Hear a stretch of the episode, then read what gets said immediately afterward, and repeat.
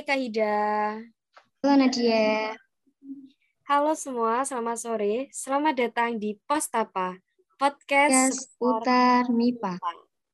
Tak kenal maka tak aruf. Sebelumnya kenalin dulu aku Nadia, mahasiswa kini angkatan 2020.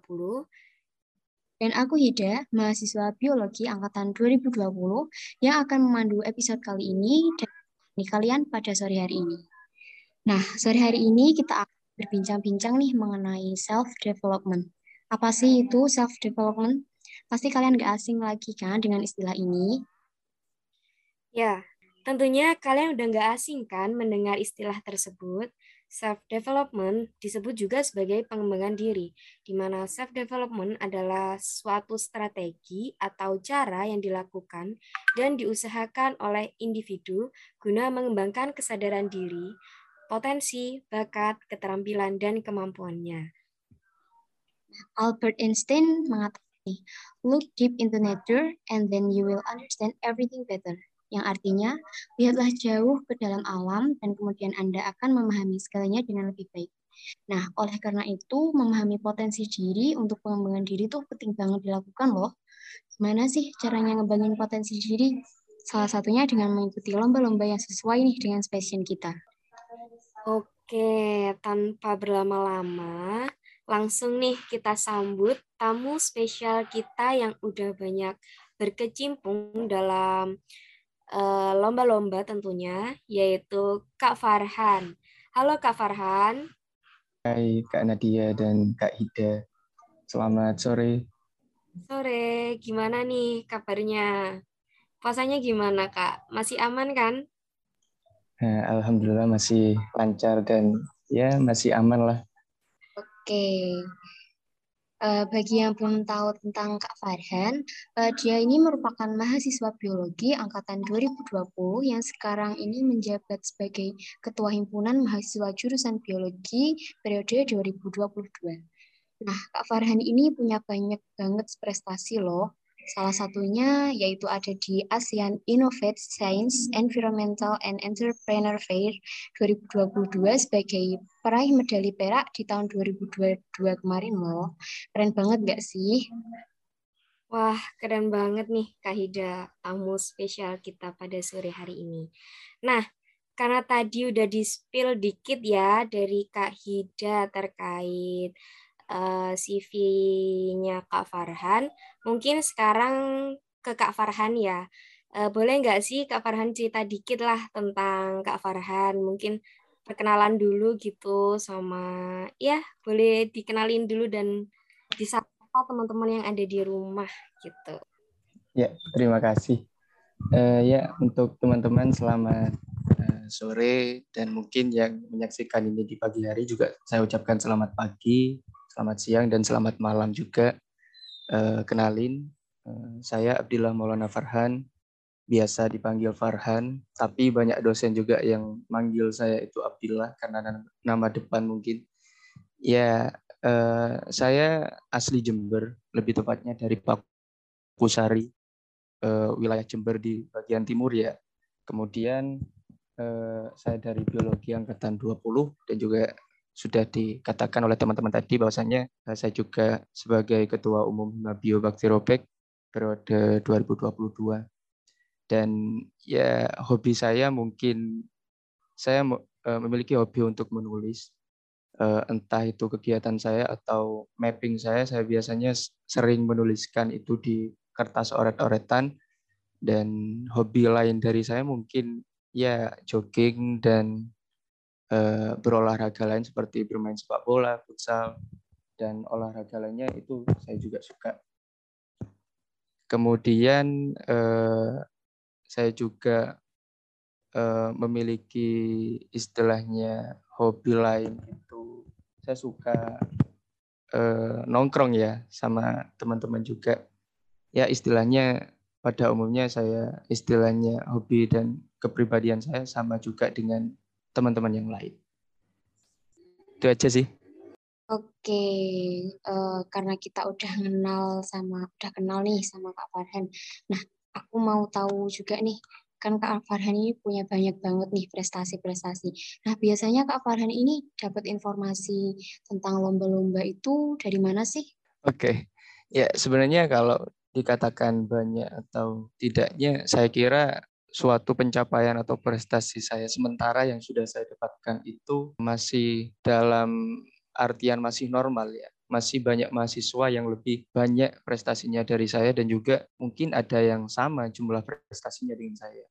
Kemudian saya dapat memperoleh informasi info tentang perlombaan itu di mana. Ya, jadi mungkin uh, saya juga istilahnya sharing bahwasannya lomba yang paling saya uh, tekuni itu adalah lomba LKTI ya atau karya ilmiah ataupun karya tulis ilmiah. Jadi informasi yang saya dapatkan itu bisa dari sosial media berupa di Instagram dan juga saya sering kali mencari info melalui laman website website website website tertentu dan mungkin saya bisa sebutkan di sini uh, website yang sering saya kunjungi itu di IICYMS, kemudian ada di WISE, terus kemudian di ISAF. Kebetulan bulan kemarin saya juga ikut dalam perlombaan ISAF tersebut. Kemudian masih banyak ya eh, platform-platform yang bisa dikunjungi ataupun laman website yang saya kira bisa dikunjungi juga. Dan juga di Instagram saya kira hampir setiap bulan itu ada perlombaan terutama dalam karya ilmiah saya kira ya mudah untuk memperoleh informasi-informasi seputar perlombaan tersebut. Kemudian selain saya eh, memperoleh informasi melalui sosial media ataupun melalui platform-platform tertentu, saya juga memiliki relasi di mana relasi ini mahasiswa yang bergerak dalam bidang karya ilmiah. Jadi saya memiliki istilahnya perkumpulan kecil-kecilan lah di mana perkumpulannya itu emang menyukai dalam bidang karya, menyukai dalam kepenulisan ini. Jadi biasanya di grup WhatsApp kita saling membagi informasi ya. Misalnya di bulan ini ada lomba ini, silahkan yang mau ikut. Kemudian misalnya eh, di negara ini sudah menyelenggar sudah menyelenggarakan lomba karya ilmiah di bidang ilmu lingkungan misalnya. Dan dalam masih kondisi online kita saling sharing ya di grup WhatsApp tersebut. Jadi informasi-informasi setiap perlombaan biasanya saya dari dua sumber itu dari sosial media dan juga dari perkumpulan dari teman-teman mahasiswa UNED yang menyukai karya ini. Itu sih. Keren banget nih dari Kak Farhan jawabannya. Nah kalau boleh tahu ya motivasi apa sih yang Kak Farhan punya ya sehingga Kak Farhan ini bisa jadi salah satu mahasiswa yang produktif gitu. Kan kita tahu ya kalau sekarang itu enggak nggak sedikit juga mahasiswa ini kayak mager, males gini. Nah, kalau dari cerita Kak Farhan sampai mencari info-info lomba maupun e, mengembangkan bakat dan potensi yang dipunya, kira-kira motivasi apa sih yang mendorong Kakak sampai kayak gitu? Iya. Eh, saya kira eh, untuk motivasi itu kan lagi-lagi dikembalikan ke masing-masing juga sih. Tapi untuk saya pribadi, motivasi kenapa saya itu sering ikut dalam perlombaan, baik itu tingkat nasional dan juga internasional, eh, yang menjadi motivasi saya sendiri, ya saya sendiri gitu lah. Jadi kalau misalnya teman-teman ikut seminar ataupun ikut eh, istilahnya motivation talk, mungkin pembicaranya bilang motivasi saya adalah pacar saya gitu, atau motivasi saya adalah inilah gitulah, idola saya lah. Sedangkan kalau saya sendiri, kalau boleh jujur, motivasi saya adalah saya sendiri. Kenapa saya bilang saya sendiri? Karena saya harus mengakui bahwasanya saya memiliki kekurangan, dan jadi gimana caranya saya untuk menutupi kekurangan saya tersebut gitu. Walaupun saya sudah memiliki istilahnya sedikit prestasi yang sudah saya terterakan di CV saya, tetapi di lain sisi saya memiliki kekurangan. Tidak semua mata kuliah itu saya makan secara lahap dalam artian langsung saya pahami di pertemuan kuliah tersebut tidak. Jadi akhirnya saya istilahnya introspeksi diri. Kenapa saya nggak bisa di mata kuliah ini? Oke lah saya harus memperbaiki diri dengan cara apa? Salah satunya dengan mengikuti perlombaan. Jadi bisa dibilang motivasi saya sendiri ya kekurangan yang ada pada saya sendiri ini yang jadikan saya motivasi khusus untuk uh, lebih baik lagi gitulah Wah, bener banget nih ya yang dibilang sama Kak Farhan. Nah, uh, mungkin nanti untuk mahasiswa FMIPA lainnya bisa nih contoh untuk Kak Farhan. Oke, mungkin kita next untuk pertanyaan selanjutnya. Jadi Kak Farhan ini kan selain aktif di perlombaan, aktif di organisasi. Nah, itu tuh gimana sih cara ngatur waktu antara kuliah sama kegiatan-kegiatan lainnya, Kak? Ya, ya sebenarnya kalau pertanyaan seperti ini kan sebenarnya sudah banyak yang menanyakan gitu saya gimana cara mengatur waktunya. Eh, saya kira untuk mengatur waktu kalau saya saya pribadi itu saya orangnya fleksibel. Jadi saya nggak bikin jadwal, misalnya di jam 6 saya harus melakukan kegiatan ini, di jam 7 saya harus melakukan kegiatan ini. Eh, saya kira tidak. Tetapi saya lebih seringnya menerapkan mana deadline yang lebih dekat lah gitu. Misalnya di hari Senin, saya harus ada kegiatan submit perlombaan di A gitu, di jam 12, di jam 12 malam. Sedangkan di jam 9 malam saya ada deadline pengumpulan tugas kuliah.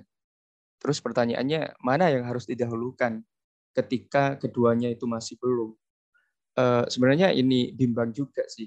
Tetapi saya juga pernah kejadian ataupun kasus seperti itu, saya lebih mengutamakan tugas kuliah ya, karena uh, deadline-nya lebih dekat gitu.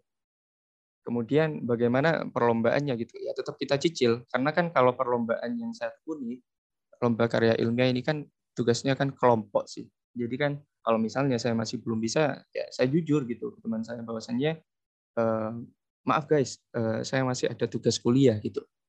Mungkin saya bisanya untuk mencicil bagian ini mungkin sehabis uh, saya submit tugas gitu.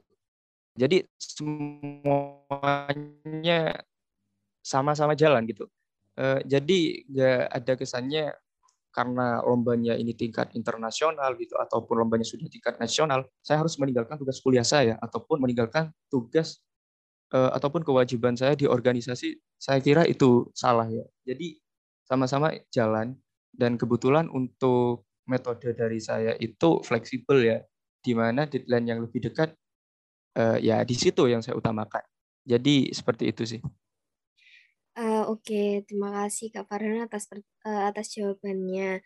Nah, tadi kan kakaknya bilang ya kalau deadline yang terdekat yang diutamakan. Mungkin dari Kak Farhan sendiri ada nggak sih cara mengatur prioritas-prioritas khusus atau memprioritaskan kegiatan khusus gitu mungkin Kak? Gimana ya?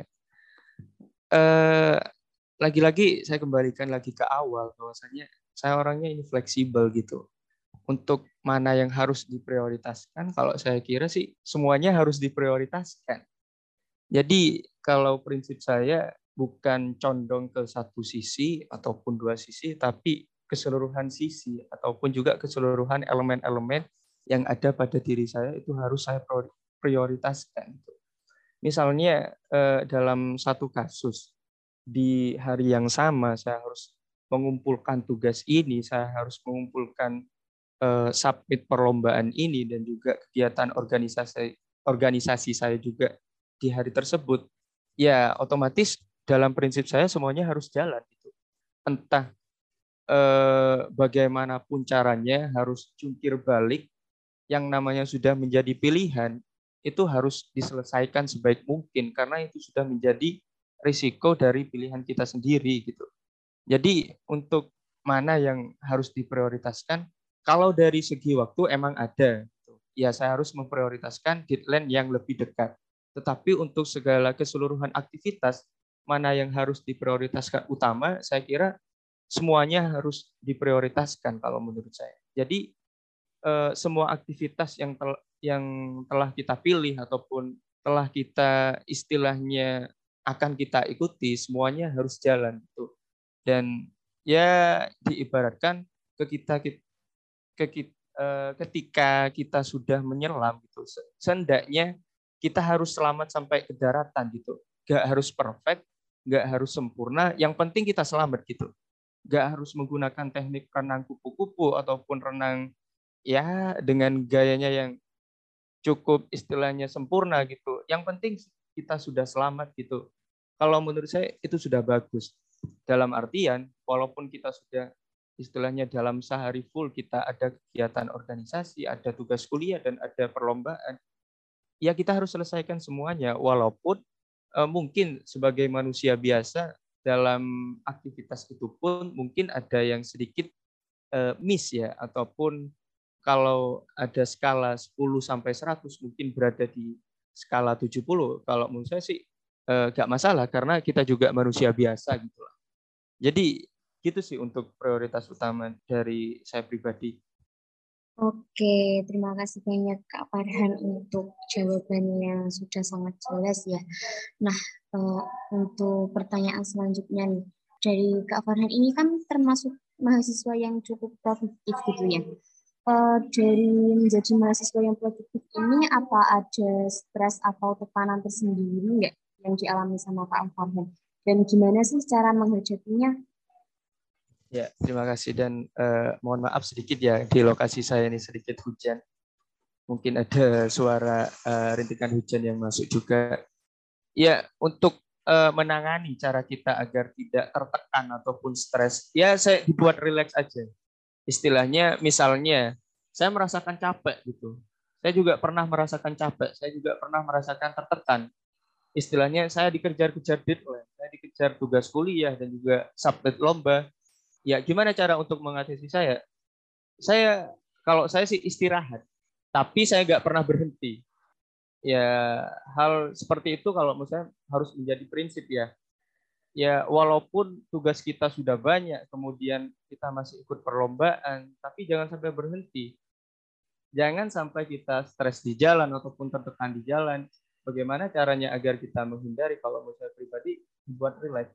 Ya seenggaknya kita harus berhenti ataupun maaf bukan berhenti ya istirahat mungkin 2 sampai 3 jam ya mungkin kita kalau perempuan mungkin bisa nonton tapi kalau saya pribadi itu saya biasanya kalau istirahat itu saya biasanya ke game. Ya gini-gini juga istilahnya suka game ya. Saya biasanya kalau istirahat itu game. Saya itu adalah game sepak bola ya di hati saya. Jadi saya berusaha untuk membuat saya diri saya itu relax walaupun kegiatan saya uh, istilahnya lumayan padat ya. Ada kegiatan di Himabio, ada kegiatan di kuliah dan juga mungkin uh, kebetulan juga di bulan-bulan ini saya juga persiapan perlombaan juga. Jadi di bulan-bulan ini di istilahnya di bulan suci ini saya juga dibuat saya buat relax ya. Mungkin dengan padatnya tugas saya saya selingi dengan istilahnya istirahat. Saya terkadang masih main game, saya terkadang masih istilahnya meluangkan waktu untuk kumpul dengan teman-teman untuk setidaknya nongkrong lah di tapi malam hari ya uh, untuk ngopi-ngopi sedikit lah. Jadi istilahnya uh, refreshing itu kalau menurut saya sih perlu. Mungkin lebih ke masing-masing ya. Mungkin teman-teman ada yang refreshing ke pantai ke gunung itu ya silahkan gitu. Tapi untuk saya pribadi karena saya bukan tidak suka ya kurang suka untuk keluar dengan jarak yang cukup jauh itu saya juga kurang suka. Jadi kalau saya biasanya refreshing, selain saya main game itu biasanya saya ke cafe gitu, kumpul-kumpul dengan teman. Ya tujuannya agar tidak stres dan juga agar tidak tertekan. Jadi gitu sih untuk uh, istilahnya pendapat saya agar kita tidak stres dan juga kita tidak tertekan. Nah, kalau pertanyaan selanjutnya ini lebih ke gini kan dari segala hal yang udah kakaknya lakukan sebagai manusia biasa pasti kan nggak semuanya ini perfect ya kak. Pasti kakaknya tuh pernah melakukan suatu kesalahan atau ada sedikit distract gitu. Nah cara mengatasinya dari versi kakak itu gimana sih? Ya betul juga. Ya sebagai manusia eh, walaupun kita sudah istilahnya membuat mapping ya ataupun perencanaan yang spesifik lah mestinya sebagai manusia biasa terkadang ada suatu kesalahan ya. Kemudian dari pengalaman saya, saya juga merasakan juga kejadian tersebut. Eh, suatu saya saya mengikuti perlombaan juga di tingkat eh, saya agak lupa ya. Kalau enggak nasional, internasional juga, saya agak lupa. Eh, pokoknya itu saya sampai lupa bahwa bahwasannya deadline-nya itu di hari ini gitu. Dan satu tim saya juga sama-sama lupa gitu ya karena sudah terjadinya kesalahan istilahnya kita tidak fokus ke timeline gitu kita fokusnya ke tugas kuliah dan juga kegiatan yang lain sampai-sampai kita melupakan timeline perlombaan kita waktu itu yang kita rasakan adalah isinya menyesal ya. Tetapi untungnya pada saat itu kita dari pihak penyelenggara ada istilahnya perpanjangan gitu lah. Jadi waktu itu saya sangat bersyukur dan tim saya akhirnya ya udah kita perbaiki dari kesalahan sebelumnya jangan sampai terulang bahwasanya kita benar-benar perhatikan timelinenya gitu kalau misalnya timelinenya di dua hari Hamin dua ya gitu ya benar-benar kita harus segera selesaikan istilahnya revisi spam ataupun mungkin ada bagian-bagian yang harus diperbaiki. Jadi benar-benar harus diperhatikan gitu agar kesalahan yang sebelumnya itu tidak terulang gitu. Ya saya kira saya juga memiliki kesalahan. Sebenarnya eh, yang sudah saya bicarakan ini hanya sebagian kecil dari kesalahan-kesalahan yang pernah saya lakukan bersama rekan-rekan seperjuangan saya. Sebenarnya masih banyak cerita yang berkaitan dengan kesalahan ini. Ya mungkin lain waktu saya bisa sharing, tapi pada intinya misalnya kita sudah melakukan kesalahan, kalau prinsip saya ya jangan sampai terulang. Ya itu aja sih. Oke, kita lanjut ya untuk pertanyaan selanjutnya uh, dari Aquarium sendiri lingkungan seperti apa sih yang disukai Aquarium ini bisa jadi mahasiswa yang cukup produktif?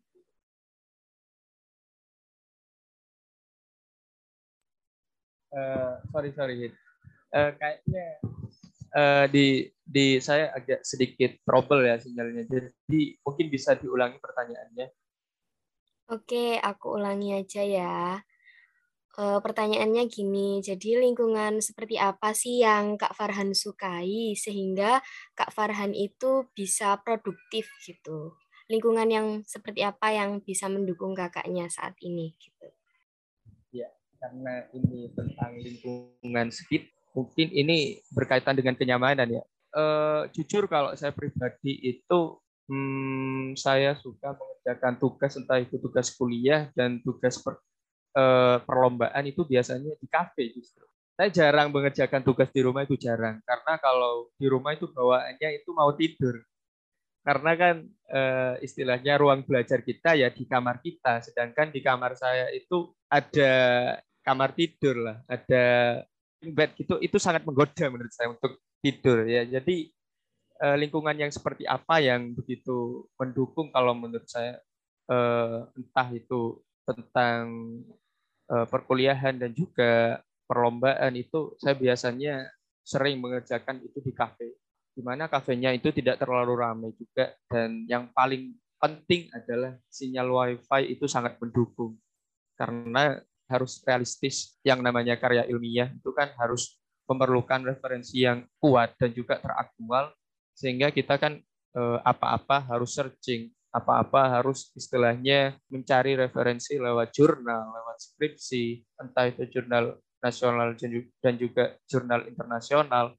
Jadi harus kita akui ya, saya akui bahwasanya saya membutuhkan jaringan yang pada saat saya pekan-pekan perlombaan dan juga pekan-pekan pengerjaan tugas kuliah. Jadi biasanya saya itu eh, mengerjakan tugas kuliah di kafe dan kalau boleh saya bocorkan, saya biasanya itu sering mengerjakan di salah satu kafe di Jalan Tidar. Kenapa saya pilih di di sana? Karena eh, lingkungannya sangat mendukung. Pelanggannya itu ya kalau kafe memang jelasnya ramai, tapi tidak terlalu ramai gitu. Dan juga jaringan WiFi di sana itu sangat mendukung. Jadi lingkungan yang seperti itu yang membuat saya nyaman dan ya terbukti lah gitu Eh, karya-karya saya itu semuanya terselesaikan di lokasi tersebut dan juga tugas kuliah saya bisa terkumpulkan di lokasi tersebut gitulah. Ya jadi begitu. Uh, Oke, eh, mungkin langsung lanjut aja ke pertanyaan selanjutnya. Kan kita tahu ya kakaknya ini juga sebagai ketuanya HMJ. Nah, kontribusi seperti apa sih yang kakak berikan jika kakak ini menjadi ketua dalam suatu perlombaan maupun dalam HMJ dan kepanitiaan tersebut? Ya, ini pertanyaan menarik ya. Ya, tentunya alhamdulillah ya banyak yang dapat saya terapkan gitu. Baik itu dalam saya menjadi ya kebetulan beberapa lomba dan juga beberapa mini riset saya juga menjadi ketua timnya dan itu saya kira banyak ilmu yang bisa kita terapkan baik di lingkup keorganisasian dan juga lingkup perkuliahan. Jadi eh, apalagi dalam perlombaan yang di mana kadang suatu dan kondisi itu tanpa kita duga itu terjadi di proses kita dalam melaksanakan pekan-pekan perlombaan. Jadi dalam artian kontribusi yang apa yang bisa saya terapkan dalam lingkup kepanitiaan dan juga keorganisasian, saya kira nggak bisa saya jelaskan sih sebenarnya. Banyak banget soalnya. Eh, apalagi dalam pemilihan waktu-waktu ya, dan juga estimasi waktu bagaimana cara cara saya untuk memplotting dari kegiatan A, kegiatan B, jarak antara kegiatan B, kegiatan C. Jadi saya kira hal yang seperti itu sangat terbantu gitu lah. Dan juga dalam artian sangat saya peroleh lah benefit-benefitnya ketika saya mengikuti event-event perlombaan. Sehingga apa yang sudah saya dapatkan di kegiatan perlombaan tersebut bisa saya terapkan gitulah. Yang paling istilahnya paling berharga kalau menurut saya adalah bagaimana caranya saya untuk memplotting ya, memplotting dari jarak antara waktu dari kegiatan A, kegiatan B dan seterusnya. Jadi ya ilmu-ilmu yang seperti itu yang paling berharga kalau menurut saya. Selain dari leadership sih. Ya, jadi seperti itu. Oke, terima kasih banyak Kak Farhan. Nah, untuk pertanyaan selanjutnya, uh, dari Kak Farhan ini kan banyak ya prestasi-prestasi dan juga pencapaiannya. Kalau boleh tahu, apa sih pencapaian terbaik yang dianggap paling baik? Ya, pencapaian yang paling terbaik saya kira masih belum ada. Karena ya bukan saya tidak bersyukur dengan apa yang sudah saya peroleh. Ya, pastinya saya selalu bersyukur dan saya selalu mengucapkan alhamdulillah ya pada saat saya istilahnya mendapatkan medali perak, medali perunggu gitu. Saya biasanya langsung istilahnya ya bersyukurlah gitu. Tapi saya masih belum merasa pencapaian saya itu masih belum terbaik gitu lah. Masih ada beberapa event-event yang menjadi incaran tim saya, istilahnya menjadi incaran dan juga prioritas ya, prioritas dari tim saya untuk bisa diperoleh.